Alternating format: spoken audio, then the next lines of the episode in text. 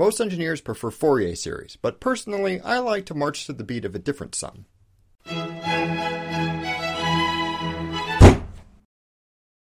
So, on the last Full Thunk episode, there was one comment in particular that really got to me. Nicardo, thank you. There have been several Thunk topics which I've really struggled with, not necessarily because the subject material was particularly difficult, but for precisely this reason.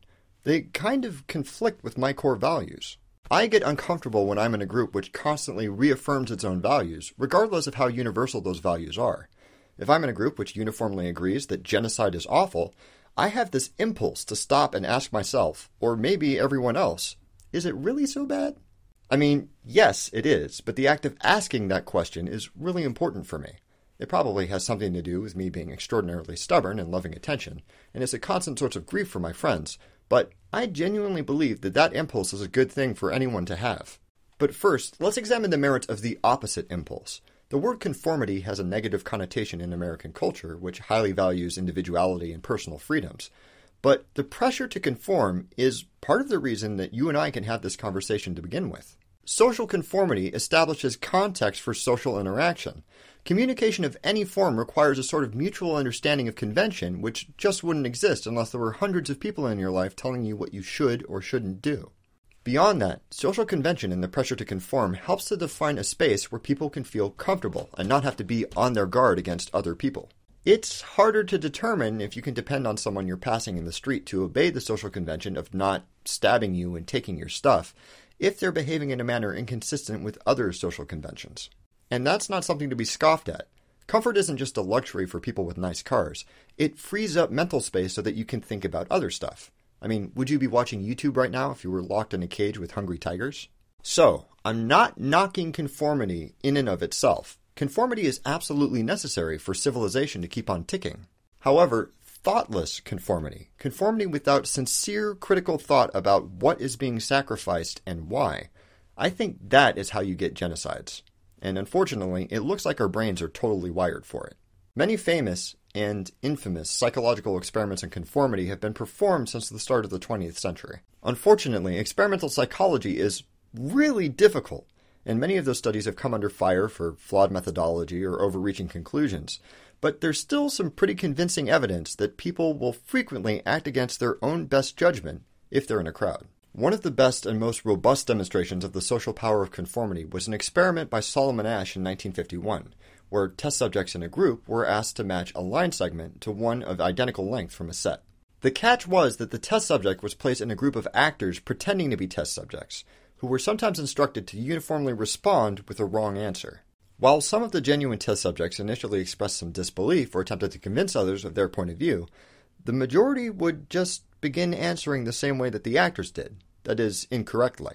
A similar study later performed by Deutsch and Gerard, which allowed people to secretly record their answers in writing, showed that few were actually convincing themselves that the rest of the group were correct.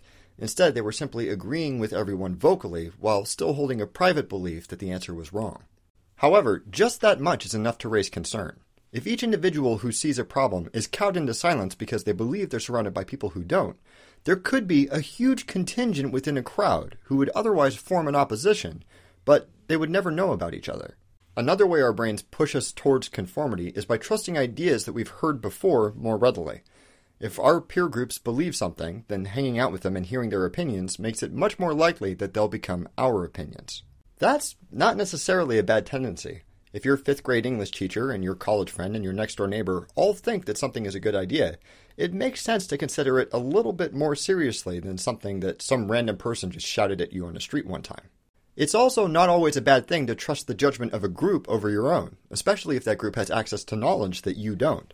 Unfortunately, our brains don't really differentiate between one person saying the same thing over and over again and a group of people agreeing with each other.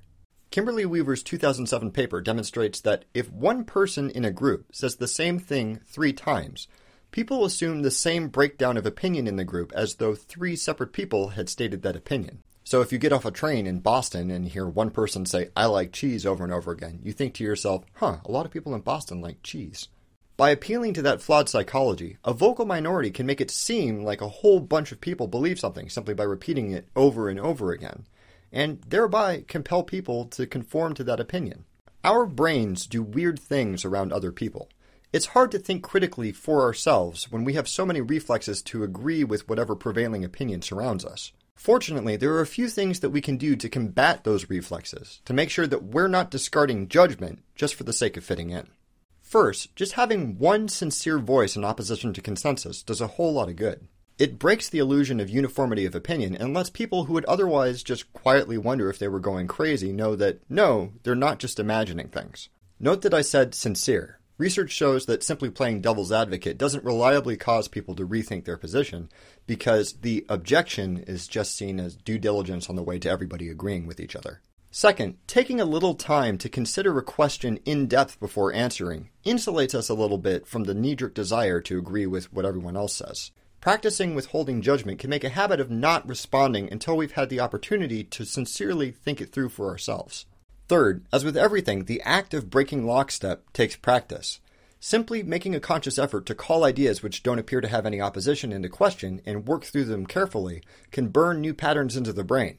And rehearsing being the first one to speak out can help overcome some of the gut wrenching terror of having a potentially unpopular opinion. And finally, exercising skepticism, questioning and dismantling the assumptions that are fundamental to one's worldview is a great way to find niggling details in the party line that you don't agree with. I mean, it's easy to repeat the standard spiel of your chosen community, but if you didn't come up with it yourself, there's the chance that you're just going along with the crowd. Have you ever found yourself championing a viewpoint that you never thought that you'd get behind? Please leave a comment below and let me know what you think.